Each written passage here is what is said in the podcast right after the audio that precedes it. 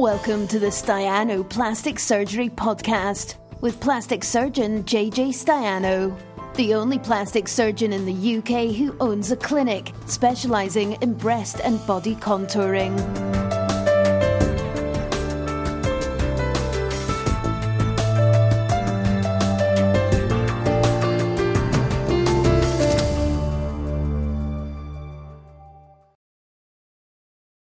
Good evening, all. Nice to see you here this evening.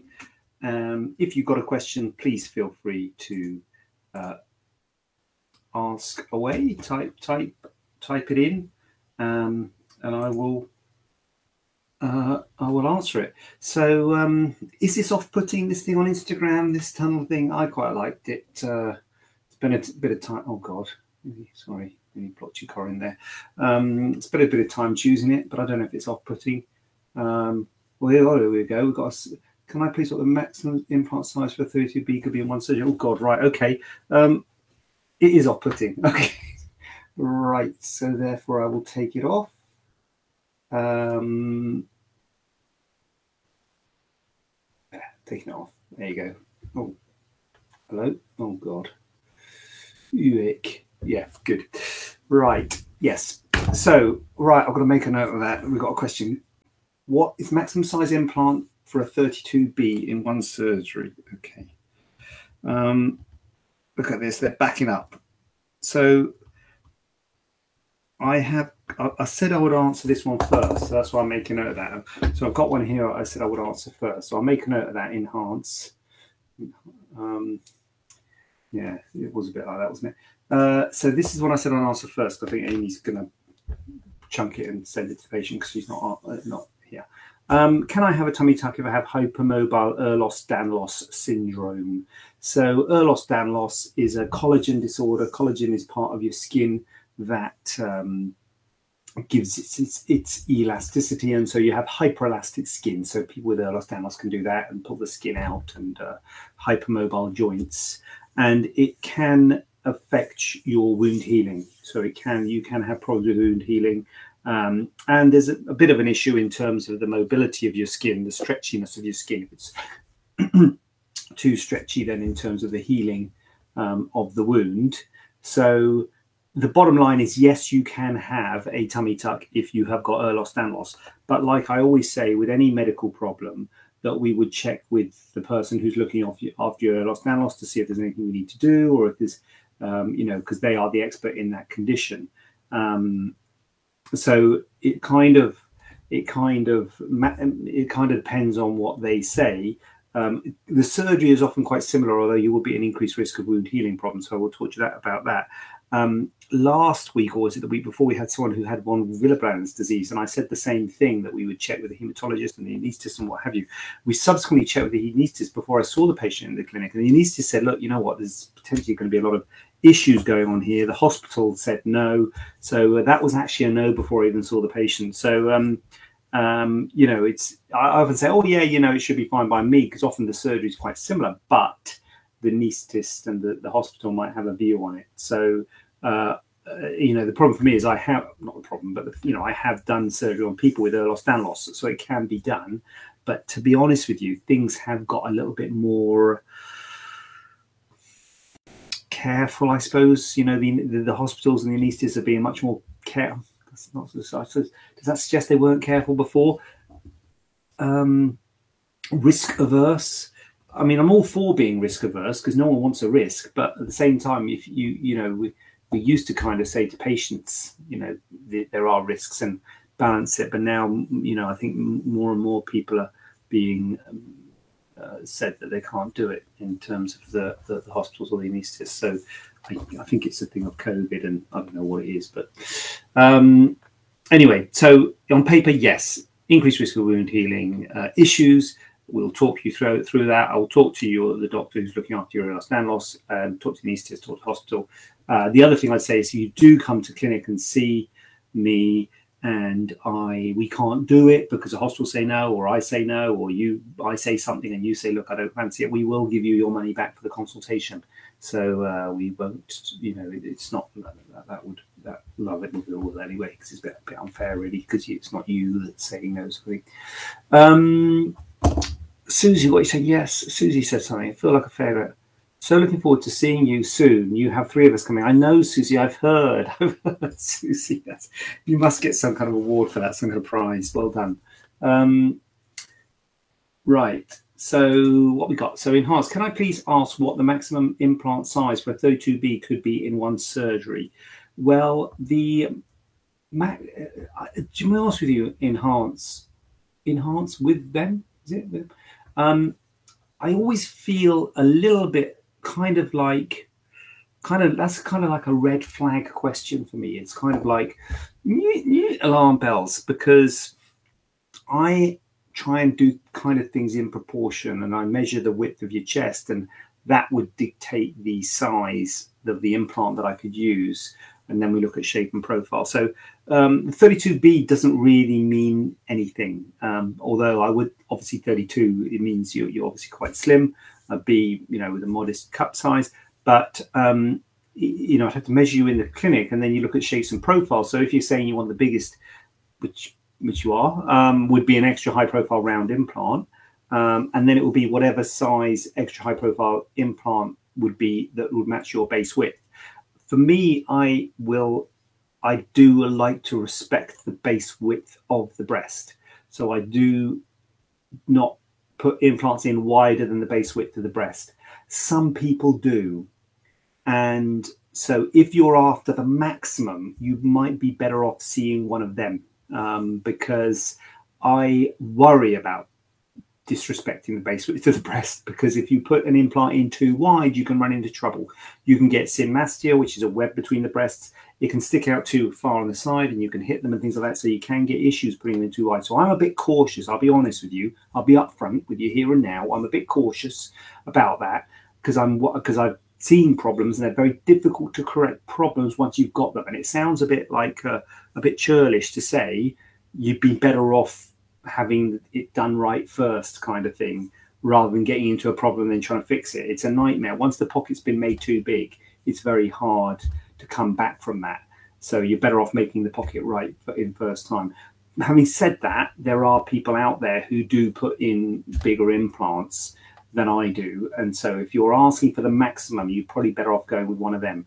But uh, if you're asking me, what I would do is I would measure the width of your breast and I would respect that width and I'd get so the biggest implant would be in the extra high profile. So there's teardrop around for the same width. The round implant's got more volume than a teardrop. So you'd want a round implant on those grounds. And there's low, moderate, high, and extra high profile. So you want an extra high profile round implant for the width of your breast. So the width is different to the 32B thing. Um, the width would be something we measure its distance across the sort of diameter of your, of your chest. So that's how I would go about measuring that, and then I could maybe give you an idea of where you would be going. But I'll tell you now, if you want to be maxed out and very, you know, big, um, that's not my specialty. It's not my forte. Um, here we go. Siobhan's got a question. Um, with tuberous breasts, would you advise high profile implants or moderate?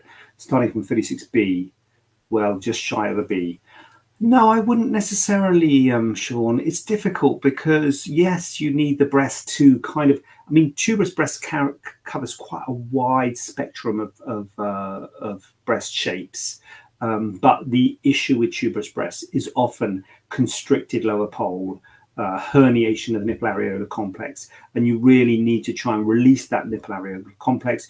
You need to release that lower pole, and the, the you want the implant to kind of kind of stretch out that lower pole and and and uh, give the lower pole back to the breast, which often hasn't got it. You've often got a nipple and then kind of nothing below the nipple. So you're trying to recreate that with your implant. So you do want the implant to sort of push and stretch stretch on that. So I guess that's where you're coming from saying, would you advise a high profile implant? But having said that, I wouldn't necessarily advise a high profile implant because a high profile implant is a fuller, rounder look. So I would have a discussion with the patient to try and get the kind of look they want because it's always a balance between trying to get the look they want and correcting the, the deformity, you don't want to correct the deformity and give them big rounded breasts that they don't like. So I would be, I wouldn't necessarily say like um, knee jerk. You would have a high profile implant if you got a tuberous breast. Um, I would, you know, I would be okay using a moderate profile implant. Um, so yeah, um, but but I can see where you're coming from because it's going to push more and maybe expand out the lower pole more. Um, is 425 CC good do you think? Very good question. That's uh, enhanced with them because 425. If someone says, "What do you think? Should I have a 425 CC implant?" That covers a multitude of implants. There's loads of 425 cc implants. There's 20. There's teardrop ones, round ones, low profile, high profile, moderate profile. So a 425 cc low profile implant will be much wider than a 425 cc extra high profile implant. That would be much narrower. So I would start with the width of the implant, not the volume of the implant. So I would start with the width, which would fit the brace, your base width, and then I would look to see what volume that corresponds to, rather than going, yeah, 425 will be all right. So a lot of people, when they talk about, well, everybody when they talk about implants talks about volume, 425, 415, things like that. But actually, when I'm looking for someone and I'm sizing them for an implant, I start with the width, um, and then the shape and the profile, and then the volume. So that's the Trident approach. Yeah, that's the Trident approach. Width first, then shape and profile, and finally volume. So the volume is dictated by the width and the shape and the profile of the implant. Um, so you don't start with volume. Um, but in answer to your question, 425 sounds pretty big to me. If you're a 32B, I'd say but you obviously want to be pretty big. So yeah, sounds pretty big. I would say sounds, sounds you know, for, for a sort of knee jerk reaction, I think yeah, that sounds pro- probably if you want to be maximum, that sounds might might be it. But can't say without sort of measuring you, etc. Um, also got some questions asked on the ask a question button, so thank you very much for that. Um, uh, I'm just going to read my writing. What do you think of donut stroke, crescent lift, and fat transfer? So um, I don't like the donut slash crescent lift. One of the things that people often want in terms of surgery is less scarring, not unreasonably. It's completely reasonable to want less scarring. I want less scarring if I give you less scarring, there's less wounds to heal. You know, you know, heal. You know, recover more quickly. You're going to be happier because there's less scarring. So basically, um, when you do a breast lift, you have to move the nipple. So there has to be a scar around the nipple. So I guess the smallest scar you could have will be the crescent. So a crescent just literally takes a crescent from above the nipple and lifts that nipple up a bit. The problem when you're just taking a bit of skin from above the nipple and not below is that you worry that you might elongate the nipple a bit. You know, so if you're just doing a crescent, you might elongate it a bit, and that really, for me, and this is all in my my my hands. People will be different. Some people might say, "Oh yeah, crescent's brilliant." Um, for me, that would be maybe a tiny little asymmetry between the nipples. You might say, "Okay, I might try and lift that little bit by just taking a little crescent out." So the crescent is just really to try and balance up an asymmetry of nipples. The crescent lift is not really a lift, a breast lift for, for me. It's not going to really lift the breast. It's certainly not going to do much to the dynamics of the shape of the breast.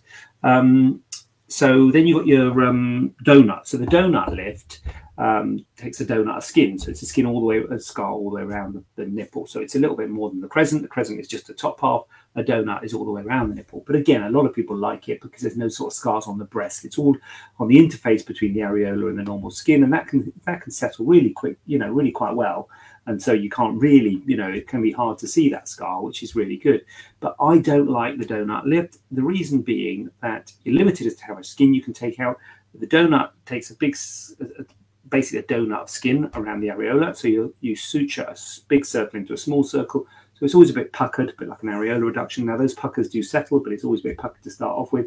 But it kind of flattens the breast, it dampens it down, doesn't give projection. So I don't think it gives a great shape. I think the better shape is when you put a, a vertical scar in and tighten the skin in the lower pole of the breast to try and give a bit more projection. So my starting point for a breast lift is a circum areola and then a straight down, so-called lollipop. And I often will have I will have no problem about putting a horizontal scar on in of varying lengths. So short T scar or T scar or, or anchor shaped scar. So I am more of a lollipop slash um, T shaped scar person.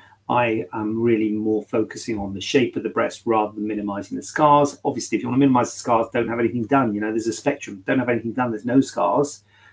T, there's a lot of scars, and then in between you've got your your minimum, you know, lesser scarring ones. But the the um, crescent and the circumareola for me is not giving you a good lift, so it's not worth doing in my experience. Now, a lot of people do do it, so I'm not going to say it's bad for everybody Um, it's just in my experience, it's not great. Hiya, Alison. I hope you're okay, and I'm hoping it's all working okay. All the, I should have said that in terms of audio and all that. Um, so another question, another question we got on the on the little sticker on the story, which is can't tell you how exciting it is when we get people clicking on that story thing. Can you go from the same person asked two questions, full disclosure, but still well done you. Can you go from dual plane to over the muscle in second surgery? So um, yeah, you can. You can. Yeah. So basically, you can change plane when you have another operation. So if you've got the implants on top of the muscle, you can put them under the muscle. If you've got them under the muscle, you can put them on top of the muscle. So you can change planes if you've got problems. So there are problems with putting implants under the muscle animation deformities, uh, implants sitting very wide, implants sitting high. So these are problems you can get when you put them under the muscle. So you might say, so I don't know what the problem is. So presumably you've got a problem with having them under the muscle. So that's why you're thinking of having them changed to be put over the muscle. So if you've got a problem, you think, oh, you know, I'm going to put it over the top of the muscle. Absolutely fine. The only thing I would think about is you've got to think someone thought it was a good idea to put them under the muscle. And the reason someone thought it was good to put on the muscle, I'm assuming, is because you're quite slim, you can kind of see the ribs, and you worry about seeing rippling of those implants. So that's kind of why they put it under the muscle in the first place. Now, I accept you might have a complication from having them under the muscle in terms of the animation or whatever I'm seeing, but there's a potential complication with putting them on top of the muscle. It's not like one's better than the other. It's not like on top's better. So if top was better, they'd have done it to start off with.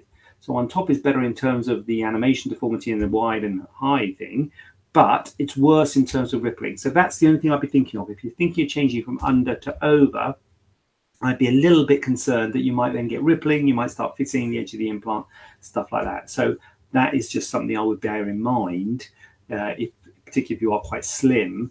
Yes, it might cure your animation deformity or whatever the reason is that you're having them the plane changed, but is it going to cause another problem? Is that why they put them under the muscle in the first place? Um. Always forget the microphone. Um, Alison's all good, just recovering. Alison, you recover. Put your feet up. Uh, take it easy. Let me do the heavy lifting. Um, so, what else we got? Oh God, sorry, Shahil. I was about to report you then. Sorry, pressed the wrong button. Uh, right, we're into these questions here now can I have a breast reduction and breast implants at the same time? I don't know what you feel about this, Shahil, but I um, don't like it. Um, um, I it doesn't sit right with me. It is a thing, and you might say, "Hold on a minute, what are you talking about? Breast reduction and breast implants at the same time? What?" Well, yes, it is a thing, and the reason it's a thing because if you have a breast reduction or a breast lift, something that personally I always make a point of when I say to people having a breast reduction or a breast lift, I always point out the sort of shape that can be achieved when having that surgery. When you first have the surgery, you push all the volume up north. The implant, the uh, the breasts are sort of underneath your chin, and you might think, "Oh, that's good," but it always settles when it's natural breast tissue, it always settles. So actually, to be honest with you, it looks a bit weird when you first have it done. And then it always settles to a natural breast shape, which is like a concavity in the upper pole. So that shape will is what you'll get if you have a breast lift or breast implants. And sometimes people have in their mind the sort of shape you can get with implants, which is sustained fullness in the upper pole. It's like a bump in the upper pole. If there's like a convexity rather than a concavity in the upper pole, well, that is implants. And you out of a bra, I might add. This is in a bra, you can get a, a convexity, but out of a bra, it always goes into a concavity. The breasts settle to what I would say is a natural breast shape. But this is a conversation we have to have pre op because you have to kind of accept that if you're going to have a breast lift or a breast reduction because that you cannot get that that that bump in the upper pole that fullness up there out of a bra without implants in my hands people do things all sorts when they do breast lifts to try and keep the volume up there and they say anchor this and that, but I, you know, I haven't found anything good to keep the volume up there. And in my hands, I would say you're going to have a, con- a convexity, and it's going to look natural. It's going to look better. It's going to look natural. It's going to look, you know, good. Don't get me wrong. But if you've got in your mind this bump, that's implants. So some people say, well, hold on a minute, I want the bump. I want the bump. I want what, the implants thing. I'm like, yeah, well, if that's fine, but if I put implants in, what's going to happen? They're going to get bigger, aren't they? And you don't want to be bigger. In fact, you want to be smaller you know, if you want a breast reduction, you want a mastectomy, you want you don't want to be bigger. If you want a breast reduction, you want to be smaller, and you're saying you want the bump. If I put implants in, it's going to make bigger. So what there is in the world out there is people who will put implants in, but then will reduce the breast. If you don't want to be, if you want to be the same size, or even if you want to be smaller, they will reduce the breast to the volume of the implant, take out the volume of what the implant is of natural healthy breast tissue, replace it with implant, and then do the reduction on top of the implant. So you end up the same size, but you have that bump. So that is a thing. Um, so that is a breast reduction and breast implants at the same time. So that is a thing in the world. Um, but I personally don't feel comfortable doing it. So again, just find what people are good at and find someone who's good at that sort of thing. I don't like the concept of it. I don't like the thought of removing healthy breast tissue and replacing with implants.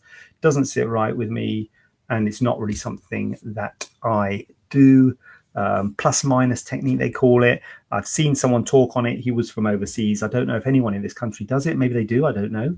Uh, if they're here and online, and if one does it, then you know, please say um, by all means advertise your services because there's someone here who's interested in it. But uh, it's not my uh, it's not my bag, so I don't do that uh, because I just don't feel it is right. And I would say to you, look, accept the shape that you can get with a lift and reduction because it's still a good shape and you can wear clothes and push them up and all that sort of stuff. But what we want is we want a happy patient. So we need to explain that to you pre op.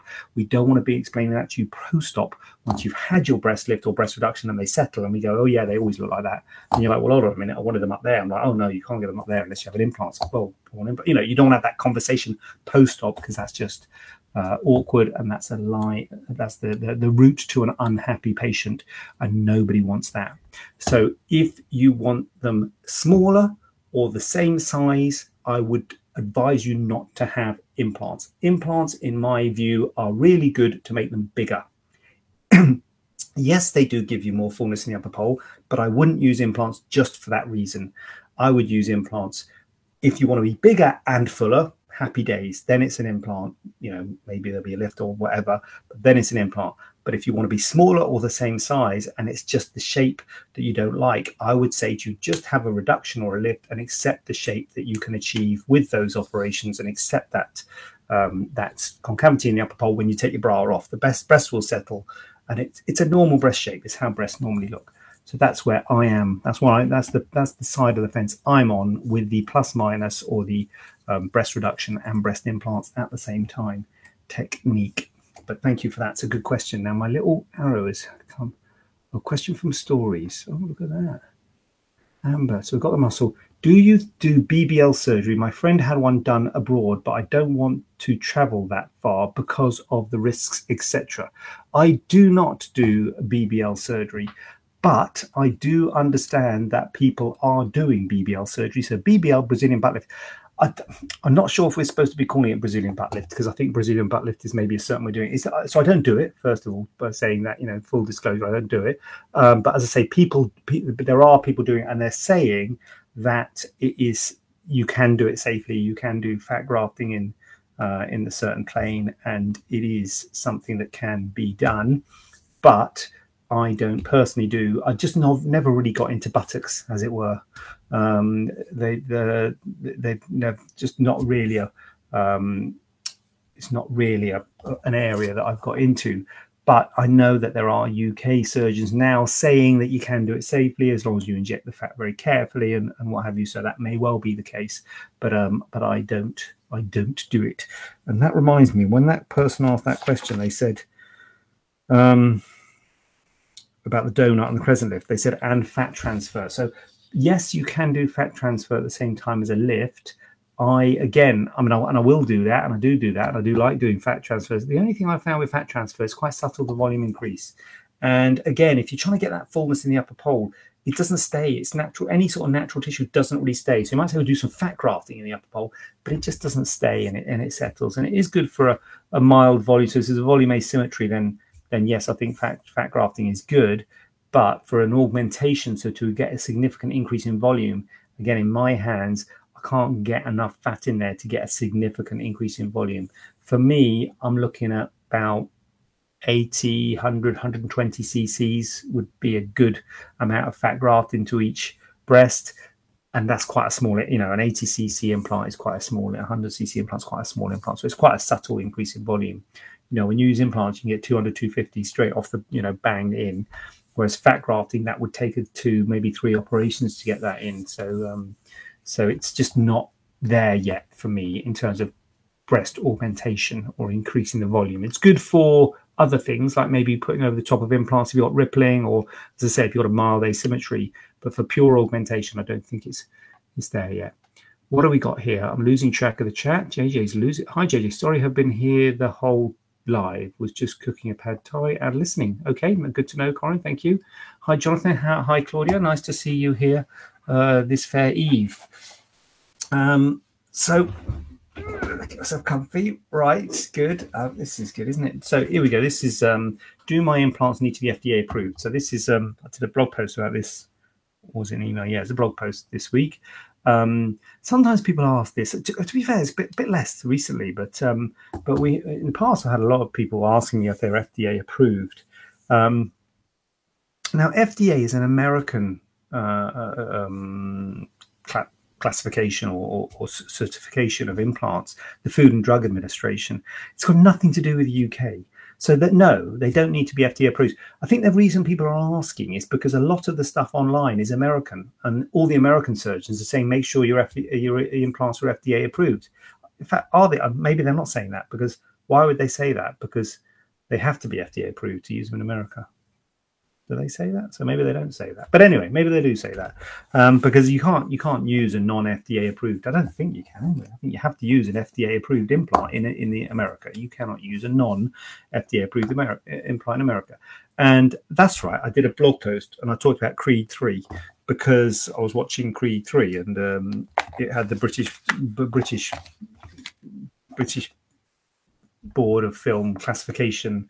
You know whatever certificate it was 15 or whatever um or 12 i don't know what it was whatever it was and I, and I, and I thought to myself this is the you know this film might be classified different in Uzbekistan, it might be different in Russia, it might be different in China, it might be different in Australia, it might be different in uh, Nicaragua. Different countries might have different classifications of this film, but does it matter? Because we just worry about what the British classification is.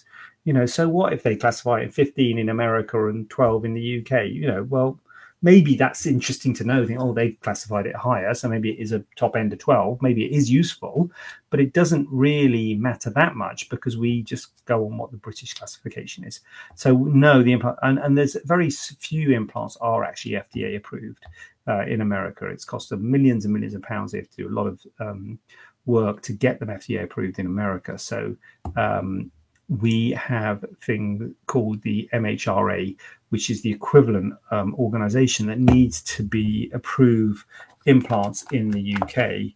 Um, so we have to, so all the implants are approved by a, a body in the UK but the FDA is the American one, and so there, there we use a lot of implants that are not FDA approved. So a lot of the implants um, that we use here are not FDA approved. Mentor are FDA approved. There's one called Sientra. I don't think you can get them here, Sientra, but they're FDA approved. Allergan you were FDA approved and we used them in this country, but they've gone now. Um, so there's the, the, majority actually are not uh, FDA approved, but they're all approved in the UK. So uh, in answer to the question, they do not need to be FDA approved. Um, when having a breast reduction, can you tell me what cup size I'll go down to? No, no. I mean it's awful, isn't it? And to be honest with you, even when you're having a breast augmentation, and we know we're using a 250cc implant or a 320cc implant, we can't tell you what cup size you're going to be. It is not a precise science. And it's not a precise science because for two reasons. First of all, the, the cup size is based on the difference in your bust and, and your back size. Um, so if it's an inch, it's an A, two inches B, three inches a C. So therefore, someone with a bigger back size will have a bigger breast and kind of still be a C cup than someone who's got a smaller back size because three inches bigger for a smaller back size will be a smaller breast and three inches bigger for a back, bigger back size, but they'll both be a C cup. I don't know if that makes sense. So there is not something that's set that is a C cup or a D cup or whatever. We don't have a kind of template or a mold to say that's a a C or a D. Number one, and number two, you just know yourself. When you go to M&S, you're a C, and when you go to Matalan, actually, the Matalan sell closed. Um, when you go to Primark, you're a B. Yeah. So they're different in different shops and different makes. So um, so it is not a precise science. And so sadly, no, we can't get, tell you what you're going to do. And I tell you now, a lot of people are not kind of wearing the right bra. It doesn't matter.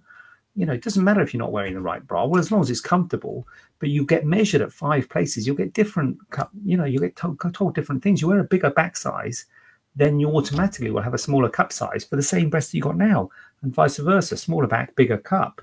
Um, so it's you know, you could easily wear a C, a, a 32D or a 34C, yeah, a bigger back, smaller cup, and that, you know, in the same person. So it's very hard to. So you could say, "Oh, I went from a D to a C, and like nothing's happened." You haven't even had surgery. You just changed the back size, just change where you got measured. So um, so it's not a precise science. So what I do is I normally say, look, these are some photos of some cases. They're always smaller. They're always lifted. I'm trying to bring you into normal shops, basically, so you don't have to buy bras online and stuff. But I can't guarantee you. Uh, it's not I. I don't think anyone can. I don't think there's any plastic surgeons left on the this his here, but I don't think any of us can guarantee a final cup size. Um, I think it um, it's just not a precise science. So it is unfortunately a bit of a leap of faith, really, with everybody um, with with implants and with um, uh, with reductions. You know, is sadly you're spending all this money and you kind of really don't 100% know what cup size you're going to be, and it doesn't matter as well. You know, sometimes people come back and you say you're happy with the cup size. Yeah, I love it, fantastic, great, and they go and get measured. They're a B or they're a C or they're a D or they're an F. You know, I put implants in and they're an F. I'm like, what? You're an F? Blimey, that sounds like they're massive, but they don't look that big. They don't look, you know, what I would kind of think was an F but they've been measured as an F. So don't worry what you get measured at. If you like them, you like them. If you don't like them, you don't like them. That's what's important. Are they in keeping with your frame? Do they look good?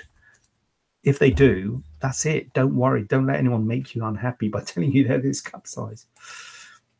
Um, after having a lipoma removed on my hip, when hold on a minute, when I return to work? I'm a floor layer, but self-employed. Amy, this I did. right. Well, this is a good question because I did this yesterday. Was it yesterday? Was it? Yeah, Monday. Did this. So anyway, and I think he went to work back to work the next day, didn't he? He had a day off. Um, anyway, we'll pretend it doesn't already happened. Um, yeah, I mean, it's difficult when you're self-employed. but Just generally speaking, going back to work is difficult. I think um, it's difficult in a way because you want to get back to work because you earn money when you work. But the other the good thing about self-employed is you can maybe manage your diary a bit better. And if you feel a bit uncomfortable maybe go home early and things like that. Whereas when you're employed you kind of have to go nine to five you know. So i think people who are employed are more likely to take time off than people who are self-employed um, not only because they you know get sick pay but also because when you go back you kind of have to be, you know, you have to do the job. They're not going to be very happy if you go back and say, actually, you know what, can I go home early? I don't feel right. They're going to be like, well, why didn't you take a, you know, you shouldn't have come in if you're not right, sort of thing. So, um, yeah, so this was a fair sized lipoma, um, golf ball, I suppose, or egg, egg, yeah, egg size. Um, and, um, and you know the the good thing about lipomas is they're subcutaneous they're lumps underneath the skin so you don't have to take much skin out slash any skin out so you can just do an incision in the skin.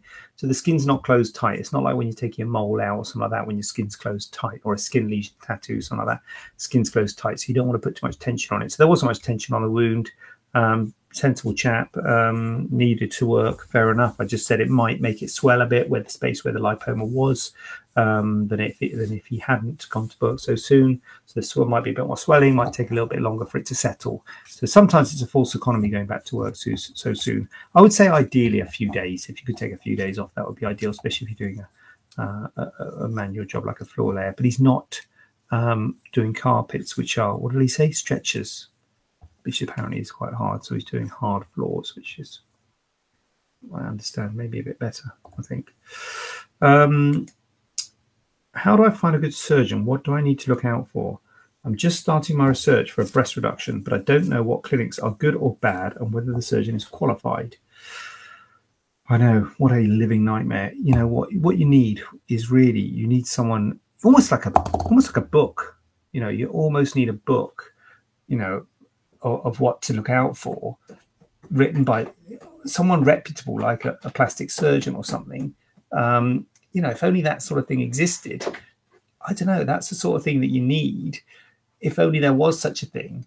Um, you know, that that would be absolutely ideal just talking about the pros and cons, you know, a reputable plastic surgeon kind of writing a book about it would be would be just just what you need, wouldn't it? So um, I don't know. I don't know if anyone's done that. I don't know if anyone's actually written. Do you think anyone's actually taken time out of their their day? And do you think anyone's actually, you know, been that dedicated to go and actually write a book for the benefit of patients? um, who are looking for a plastic surgeon. I don't know. I don't think anyone would be that selfless. You know, I, I don't. I can't imagine anyone would have the the, the, the skill, um, uh, the foresight, and uh, you know the the. Um, yeah. oh, anyway, yeah. Okay. Well, anyway, I've written a book. Yeah. So, um, yeah, you get my book, Never Accept a Lift from Strangers, Never Accept a Lift from, from Strangers.com, .co.uk, is it? And available in all good bookstores. Actually, no, it's not. I don't think it's available in any good bookstores, but Amazon. Anyway, yeah, so I've written a book on it. Um, so, but in answer to your question, what do you look out for? Well, I'll tell you what you look out for. So, breast reduction, you kind of, so you first of all, you want a plastic surgeon. So, you want a plastic surgeon. So, that's how you get a plastic surgeon. FRCS Plast. There, can you see it? Oh, where's where's where's there? Uh, FRCS Plast. Anyway, um, that means you got F, uh, the specialist fellowship in plastic surgery. So um, not just FRCS. Um, so the, the Plast in brackets means plastic surgery. If they haven't got Plast in brackets, then they're not a plastic surgeon. If they've got ING, ENG, that means FRCS England. So that's a much more basic qualification that I got six or seven years prior to the plastic surgery one. So you get a basic one first, and then you get a specialist one. So um, don't let them say, "Oh, we're a fellow of the Royal College of Surgeons or a member of the Royal College of Surgeons." That's not enough. They need to be in the specialist fellowship. Um, and so the other thing is you can do, you can check on the GMC register if you know if they've got a funny name like Staiano, you'll be all right. But if they've got a normal name, um, it's good if you can find out their GMC number because you can check on the GMC website. My GMC number is 411 if you want to check about me. If you go onto the gmc-uk.org, I think it is, and you put the GMC number in, uh, or their surname, you can check whether they're on the specialist register. So they need to be on the specialist register uh, for the specialty that you want them to be. So uh, plastic and plastic surgeons will be on the specialist register for plastic surgery. Um, so that's how you find out if the surgeon's qualified. Clinics, um, I mean, it's difficult uh, because I used to say go to the, the local private hospital. Well, I still say it, go to your local private hospitals. Um, the problem personally is that the, I used to work at the Priory and the Parkway, which are the two, the um, BMI or Circle as it is now, and, and uh, Spire. But it's increasingly difficult to get into those hospitals. Um, so uh, plastic surgeons are now working outside of those private hospitals. It used to be that only the um, kind of non qualified plastic surgeons worked outside those hospitals, but now a lot of fully qualified plastic surgeons are making their own facilities and actually working in them. So that's no longer a, a definite way of finding one. But certainly, if you can find someone who works at the Spire and the BMI and the Ramsay or those big hospital groups, then they will be a fully qualified surgeon. Um, reviews, I think, is a good thing to look out for. Although people talk about, you know, reviews. I don't know whether I, I, I think reviews is, is a good word of mouth if you can get word of mouth. Um, meet them, see what you think of them, ask them questions. Hopefully, they won't be cagey or you know dodge your questions. Um, uh, what we got here? Uh, that person, JJ is your man, speaking from experience. There we go. Your book. Thank you. Don't go anywhere else. There you go. Yeah. Um, but yeah, there's lots of good plastic surgeons. Look, uh, BAAPS and BAPRAS. So BAAPS is the aesthetic plastic surgery, so sort of more for sort of cosmetic things. So if you look at the BAAPS website, that's another good way of finding someone. BAAPS. Um, so look for a BAAPS surgeon. Not all plastic surgeons are BAAPS members or BAPRAS members, but all BAAPS members are plastic and all BAPRAS members are plastic surgeons. So that makes sense. It's voluntary whether you are a member of the association. BAPRAS is a bit more for kind of general for um, plastic surgery, who you know head and neck and melanoma and skin grafts and craniofacial, whereas BAAPS is a bit more for the aesthetic uh, plastic surgeon. So, um, but yes, those those are the areas where you would be able to find a, a qualified surgeon, uh, BAAPS and BAPRAS. So, hold on a minute. Is fat transfer with uplift an option instead of implants? Here we go. Well, that's a funny question, isn't it? Is fat transfer with an uplift an option instead of implants? So let's take fat transfer. Let's just address the uplift thing. Uplift is different to implants. Well, God, is it? On we kind of kind of worms here. Well, generally, let's keep it simple. Implants are making them bigger. Uplift is making the shape different.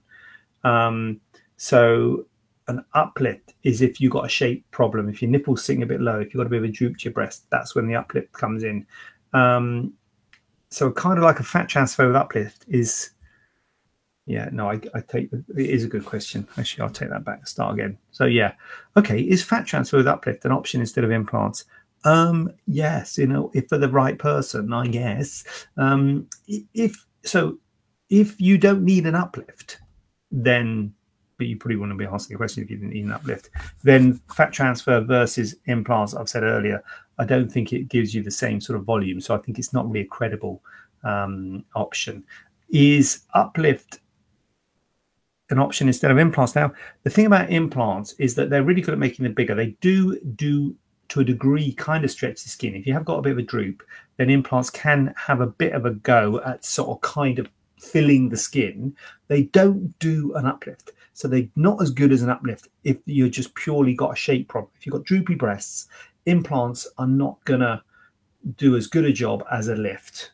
The problem is a lot of people don't want to lift because of the scarring and the complications, etc., which is completely un, uh, completely reasonable.